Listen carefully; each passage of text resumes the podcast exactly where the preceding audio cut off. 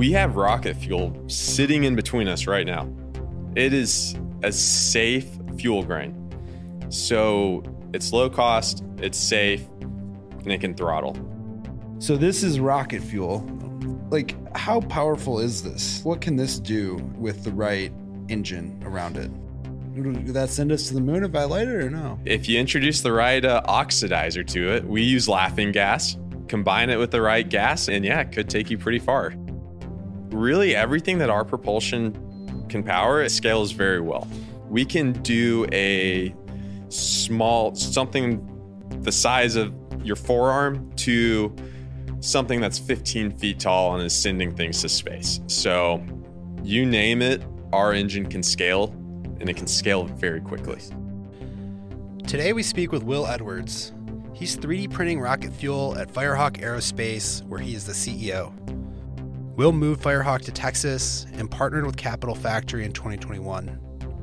Raytheon, one of Capital Factory's corporate partners, took an interest in Firehawk, invested in the company, and is now a strategic partner in developing Firehawk's rocket engine. Will has led the company to many other milestones, from receiving direct funding from Congress and raising over 20 million in venture capital. Will was also named to the Forbes 30 under 30 list in November 2020.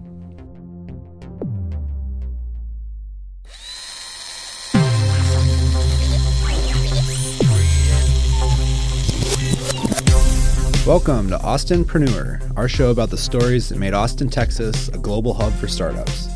The show is produced by Capital Factory and hosted by me, Nick Spiller.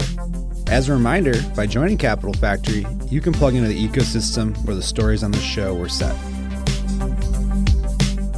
Learn more about us at capitalfactory.com.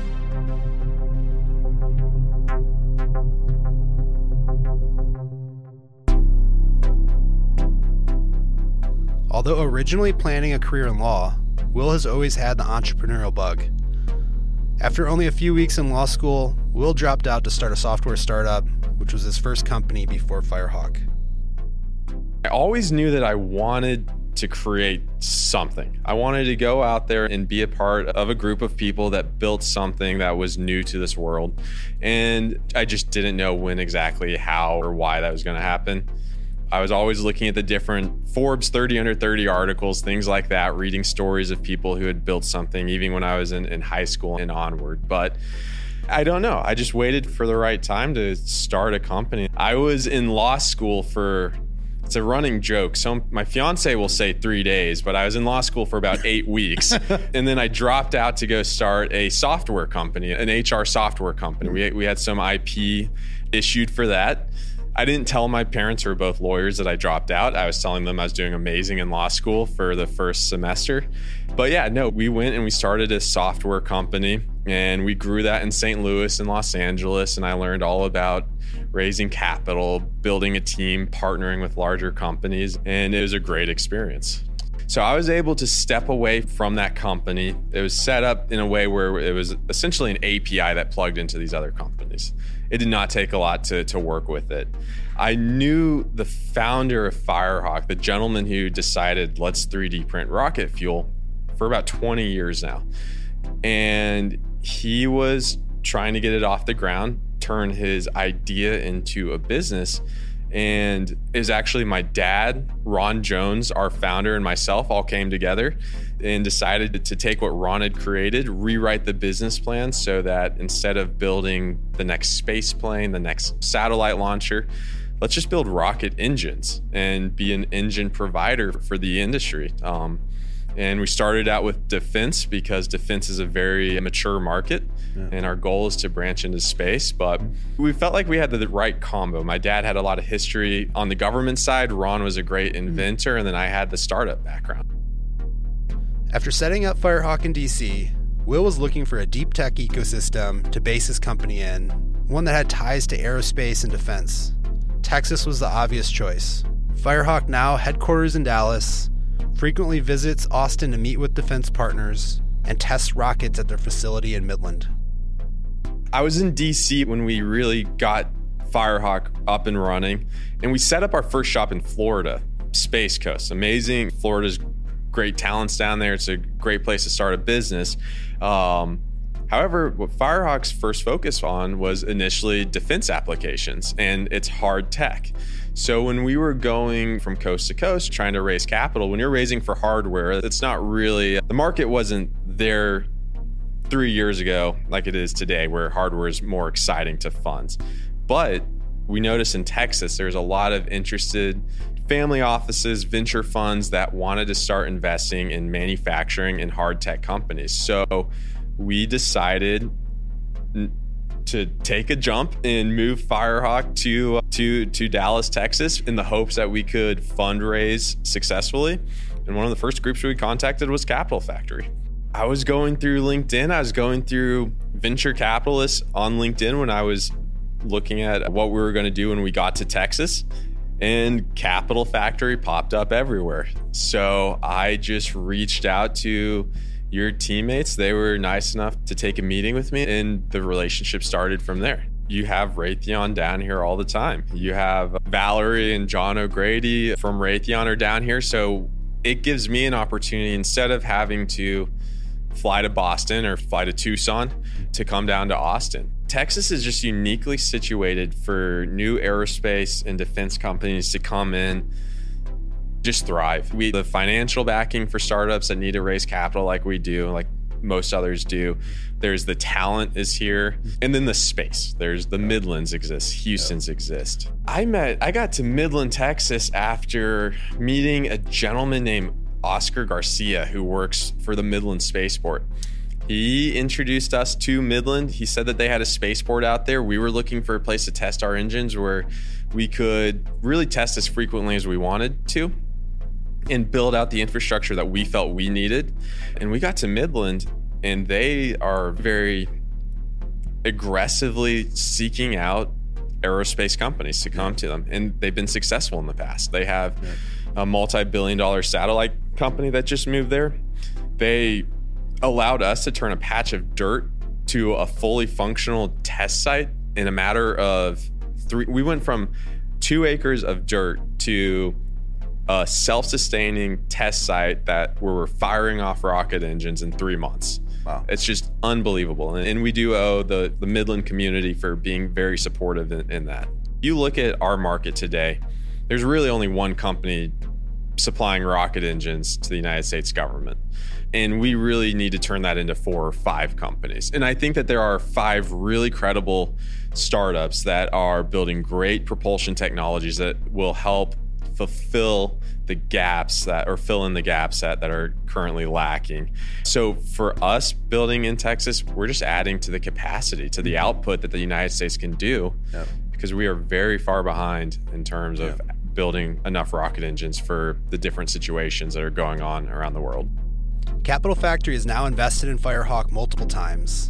The last round we participated in was Firehawk Series B, whose lead investor met Will at our Cornerstone Defense Innovation event, Fed Supernova. We've had a very successful last six to eight months of fundraising, but it took us a, a little over a year to raise our first $200,000. Wow. That was a very, our seed round was very tough. And again, it's because we were a hard tech company.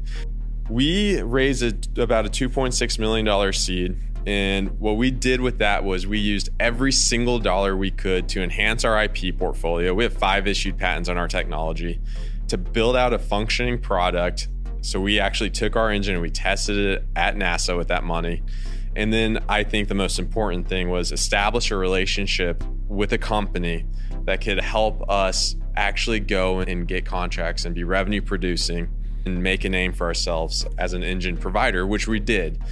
And once we did that, it was still a very long process to close our round. But once we did that, we legitimized ourselves to the industry and to VCs, and they knew that if they gave us some capital, it's not going to just R and D. Hmm. It's going to contracts. It's going to a functioning product with IP backing it up. Two hundred thousand was the first portion of our little over two million dollar seed round. Got it. That gave us enough life to actually go and fundraise the 2.6 and to get traction elsewhere.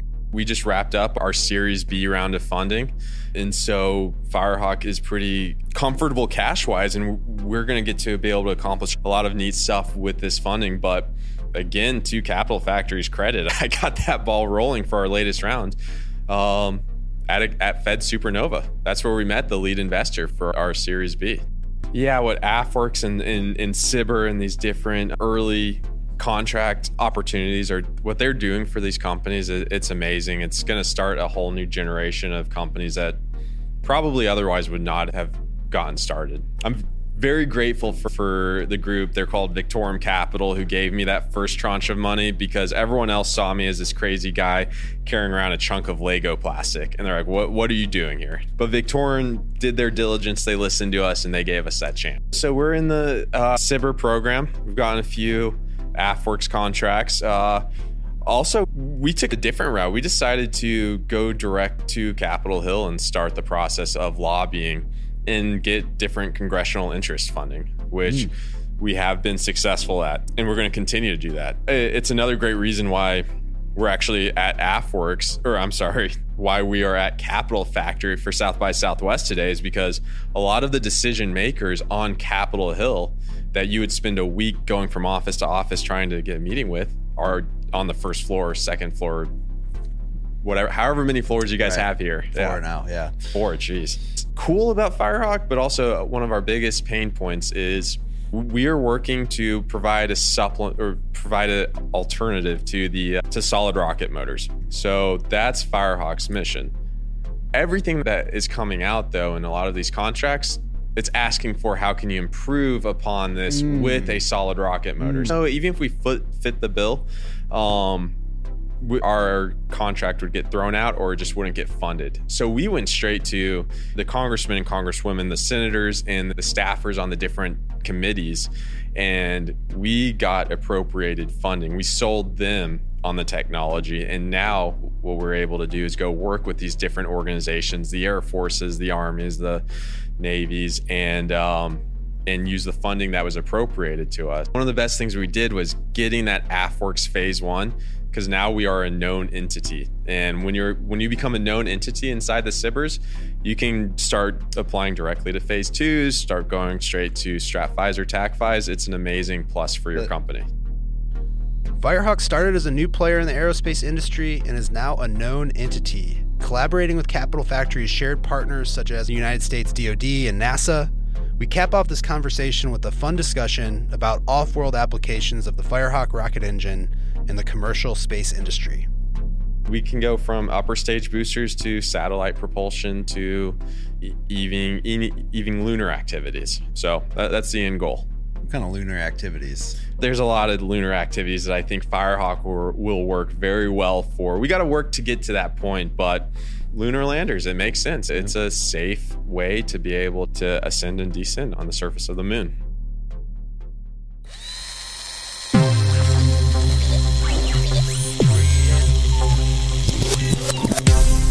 Thanks for listening to this episode of Austinpreneur. Don't forget to check out capitalfactory.com to learn more about us and join our community.